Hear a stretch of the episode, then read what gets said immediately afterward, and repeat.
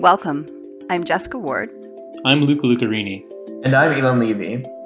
And together, we are your hosts for the Health Podcast series brought to you by Dentons. These sessions will cover various topics in the health tech, life sciences, and healthcare sectors and aims to provide you with small segments that you can listen to on the go. You can find our episodes at dentons.com on our podcast page. There you can access our episodes as well as a description for each topic and information on our speakers. And now over to our podcast topics and speakers. For today's episode, we are sitting down with Adam Silvertown, owner of Pace Pharmacy and a specialist in the field of pharmacy compounding. Welcome, Adam. Thanks for having me, Jessica. It's great to be here. So, to start our conversation off, um, as a pharmacy owner, can you describe the regulations governing your business? Uh, yeah, so there's quite a few. It's, you know, I'm going to speak to the province of Ontario because that's where I'm licensed as a pharmacist and that's where my pharmacies are. So specifically in Ontario, in order to own a pharmacy, you have to be a pharmacist. There are there's a, a very rare exception to that, but for the most part, a pharmacist has to be the majority owner in a pharmacy. And so regulatory um, bodies, being the College of Pharmacists, the Ontario College of Pharmacists, are the regulatory body that oversees pharmacists and accredits pharmacies specifically. Um, and then obviously there's other business rules that you have to operate under with you know, when it comes to tax and employees and uh, workplace safety and all that type of stuff. But when it comes to the pharmacy specifically, there's the professional side, which means you have to be a pharmacist and then follow the rules of the College of Pharmacists. So when you say that the uh, pharmacists have to own a pharmacy, are they is that only applicable to the pharmacy portion or is the retail portion owned by other um, business owners or partners? So that's a good question. I think there may be some situations where there are partners, but you know, some of the big box stores or the corporate chain stores that we all know and love, um, they're they have very unique models. So in the context of things, places like Walmart or Costco or um, you know those guys, they have a unique structure in place where the um, I think there's a what's called a pre-1954 charter, meaning anyone who owned a pharmacy before 1954 didn't have to be a pharmacist. There was a rule put in place after 1954 where you did have to be a pharmacist. So any corporations that were in effect at that point in time were kind of grandfathered in with what's called, you know, what's known as a charter. Some of these larger pharmacies, uh, corporately owned pharmacies, own a charter, which, which allows them to own and operate pharmacies. Um, other places, maybe their board uh, of these large companies is made up mostly of pharmacists or has pharmacists on there that allows them to own and operate pharmacies. But in the context of other larger big box pharmacies like Shoppers Drug Mart and Rexall, um, the, the whole pharmacy, including the front store, is owned by the same entity usually to go into your your specialty um, as a leader in pharmacy compounding first can you describe for us what that specialty entails? Yeah no problem. So pharmacy compounding is the art and science of mixing two or more ingredients to make a new product. Um, we all know about manufactured medications which come in a bottle with a label and they're made by big pharma companies and they're sold in you know on the shelf in the front of the store and put on the shelf behind the counter for many of the, the prescriptions that we, we all um, might be familiar with. In some cases, somebody may need a unique medication that is not commercially available. Maybe it's because they have an allergy. Maybe it's because they can't swallow a medication. Um, maybe they're, they are intolerant to a flavor or dye in a medication. Or maybe just the dose is not appropriate for them. So in those cases, there is an opportunity for a pharmacist to customize the medication, whether it's taking the existing pills that are available, reformulating somehow, maybe crushing the tablets down, putting them into a liquid, or changing the dose and making a new capsule, um, or changing the dosage form entirely, meaning instead of it being orally taken, it might be applied topically uh, to the skin. So these are the situations where someone like a compounding pharmacist and, and the team of people who work at compounding pharmacies can assist patients to get that personalized touch um, because maybe it's just one person who needs that. And big pharma is not going to invest any money in, in commercializing a drug for one person. They want the masses. So someone like us, we work uh, with patients, we meet their unique needs. And we also work with doctors too, of course. A prescriber has to be part of this. We, we call it the triad. There's the, the doctor, the patient, and the pharmacist. And we all work together to come up with a, um, a solution for that individual patient. So, with the products that are produced um, with compounding, how does uh, the regulatory landscape differ for those products? Is there any difference between products produced by, by big, big pharma as opposed to um, the products that are produced through compounding for individual patients? When it comes to the legal aspects of it, I mean, pharmacists have this, this is within our professional scope. We are legally allowed to compound medication um, with, with, I guess there's a little caveat there where we can't replicate a commercially available drug. So if a drug is made by Big Pharma, let's call it tablet X at 100 milligrams per tablet, we cannot compound the equivalent version of it. We can, and let's say that tablet's only available in a um, in a tablet form, but we can certainly compound it into a liquid form, and that would allow a patient who can't swallow pills to, uh, uh, you know, um, be compliant with taking that medication. Um, but when it comes to compounding, we are, um, as professionals, as pharmacists, we it's under our scope of practice to abide by certain rules and regulations with specifically with regards to compounding. So there are a lot of rules about what you have to do in order to be allowed to compound at the pharmacy level when it comes to not only your, your facility, but also your equipment, your training, your standard operating procedures, your documentation, um, your quality control, quality assurance. Uh, so there are a lot of things that we do at the pharmacy level that is not seen by most people, but it's all, it all happens behind the scenes. And so it's, you know, I don't want to compare it to big pharma because big pharma has a very much more strict, um, you know, different set of guidelines that they have to abide by, whereas we also do, but it's on a much smaller scale. So, as a profession, you're permitted to um, under these stringent standards personalized medicine that might not otherwise be available to certain patients that that is of course needed.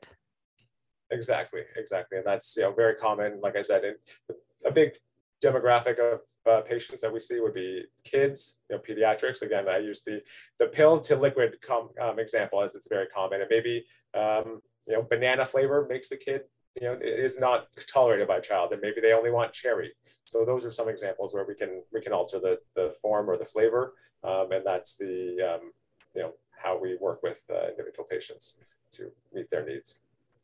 The the use case there, of course, with with children is is obvious, right? So. Um, in, in what other ways can personalizing pharmaceuticals be of benefit to patients? Do you work with specific patient groups or is it more common um, among certain groups? Yeah, so there's there's quite a few actually. So you know, kids is the one I used as an example. Um, another big group is um, pets, animals. So uh, veterinarians use quite a bit of compounded medication, and again, it's because maybe a um, a special type of pet bird can't. You know, there's no commercially available medication for a, a fungal infection on a bird's beak um, that is readily available, and that's a very specific example. Um, and so a compounding pharmacy would be someone who could make that medication for that one and sole bird who is loved by a pet owner in downtown Toronto, for example. Um, and so that's another example. There's uh, pain medication. I used the example earlier of taking a, a normally a medication that's swallowed and taken orally and putting it into a topical cream. So a lot of times a athlete or just you know anyone with with pains, aches, joint pains, muscle pain, chronic pain, neuropathic pain can get a cream that is compounded using some different combinations of pharmaceutical ingredients, anti-inflammatories, um, you know, just you know, anesthetics, things like that. We can put into a topical cream so that someone can get pain relief at, a, at their ankle, let's say, without having to have a medication be taken orally and have other side effects that may affect things like their stomach um, and liver and uh, other things like that. So there's there's that pain is probably a big one. And then another big area is hormone replacement therapy. Um, so this is a you know a lot of people may have heard about um, treatments for uh, women going through menopause. Uh, topical progesterone and estrogen creams are very common and very popular. Uh, that is a, another good way for someone to take hormone therapy without having some of the additional side effects that may be uh, a risk for some people to take certain medications orally. Um, and it's you know it's a much more favorable way to take medication for some people too. So they choose that method over um, other alternatives, other options that may be available. Um, an interesting population that we work with quite a bit of is the trans population. Um, a lot of hormones that people take when they are transitioning uh, have to be compounded. Again, um, there's not a commercially available version of some of these types of medications. So we compound a lot of these medications for that patient population. Uh, it's very, um, you know, it's a hard medication to compound and not every pharmacy can do it. You know, we are a specialty pharmacy in sterile compounding as well as non-sterile. So non-sterile, I'll, I'll take a little tangent for a moment. Non-sterile would be things like topical creams, oral suspensions. Those, it, you know, they don't have to be done in a clean room. Whereas a sterile medication would be something like an injection or an eye drop. Those are done in a special environment uh, by specially trained staff and a controlled environment where it's a clean room. Um, you know, we gown up, you know, head to toe and go into a clean room that is, um, you know, has several air changes per hour and has a very low particle count in the air so that makes sure the air is very clean and safe for the products that we're making. So being a sterile compounding pharmacy, we're able to compound things like injectable hormones. And that's another uh, very specific patient population that we work with. So there's a great number of important uses for these compounded medications. So looking ahead, where do you see personalized medicine is going in the future? Um, do you think it will be increasingly commonplace for pharmacists to practice compounding in accordance with the individualized health needs of their patients? I may be a little bit biased, but I would like to see it increase for sure. And I do, I do certainly, I'm a firm believer in, in patient choice um, and, and just choice in general. People being able to choose what they think is best for them based on good information. And so if somebody says they want to take a medication, but they want it kind of done a little bit differently than what is typically um, available, we, we can work with them to come up with a solution to meet their unique needs um, and their unique desires. It's their health. Who am I to say to them, here's a pill, you have to take it this way, and this is the only version. This is the only option you've got. We give people options where within reason, where it is appropriate and where it's where it's possible. And it's not always possible, but there's many cases where it is. And so that's where um, I see the future going. I see people, especially after coming out of this pandemic, it's been, you know, we've seen a big shift in people thinking about how they want to live their life, what they want to do, and their health has become a, you know, very, um, their, their personal mental health, physical health has come to the forefront of society, it seems. And I think that people might be looking to pay a little bit more attention to the things they put inside their body, or maybe how they, you know, how they feel. And so they might look at options that might that they think might be better for them, better suited for them and what they're trying to accomplish and their health goals. So I do see that increasing um, potentially for many people. And another sidebar on the regulatory side, there's been a pretty big shift in Ontario and it's happening across Canada as well, where compounding is being a little bit more closely regulated, meaning not every pharmacy is going to be able to continue um, compounding the way they had historically. So I talked about clean rooms and equipment and facilities, um, those types of things. The rules of surrounding what you have to have in place as a pharmacy in order to perform compounding is uh, they're becoming stricter. So not as many pharmacies that historically had been compounding are going to be able to compound moving forward. And we've already seen that shift.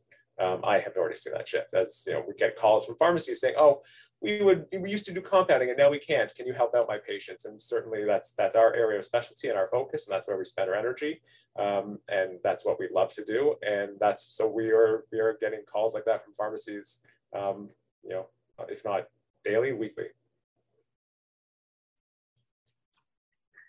um, so and to uh, to your point about how um, the pandemic has shifted people's attitudes towards their health and what they're putting in their bodies. This really makes sense to see going forward that, particularly as you noted, um, side effects may be lessened by putting medications in a different formulation. So, that of course would be of great appeal to patients. And it's it's great to hear that there's it sounds like there's a lot of collaboration between pharmacies in terms of who compounds and who doesn't, and getting uh, what patients need to them. Yeah, yeah, it's definitely um, it's it's it's been a nice shift for us. I think it's been a nice you know it, the way things are going and the way things have been. It's it's it's nice to see for sure. Well, that was very interesting. And thank you so much for your time and for speaking with us today. Uh, this was a very enjoyable conversation. Thank you. Thank you. The feeling's mutual. I really appreciate your time and the questions, and it was a very uh, thoughtful conversation. Thank you so much. Our speakers from this podcast episode, or any other professional in our group, would be pleased to speak with you on today's topic or any other topic related to our topic. Thank you for listening, and stay tuned for other episodes. Dentons is a global legal practice providing client services worldwide through its member firms and affiliates. This episode is not designed to provide legal or other advice, and you should not take or refrain from taking action based on its content. Please see dentons.com for legal notices.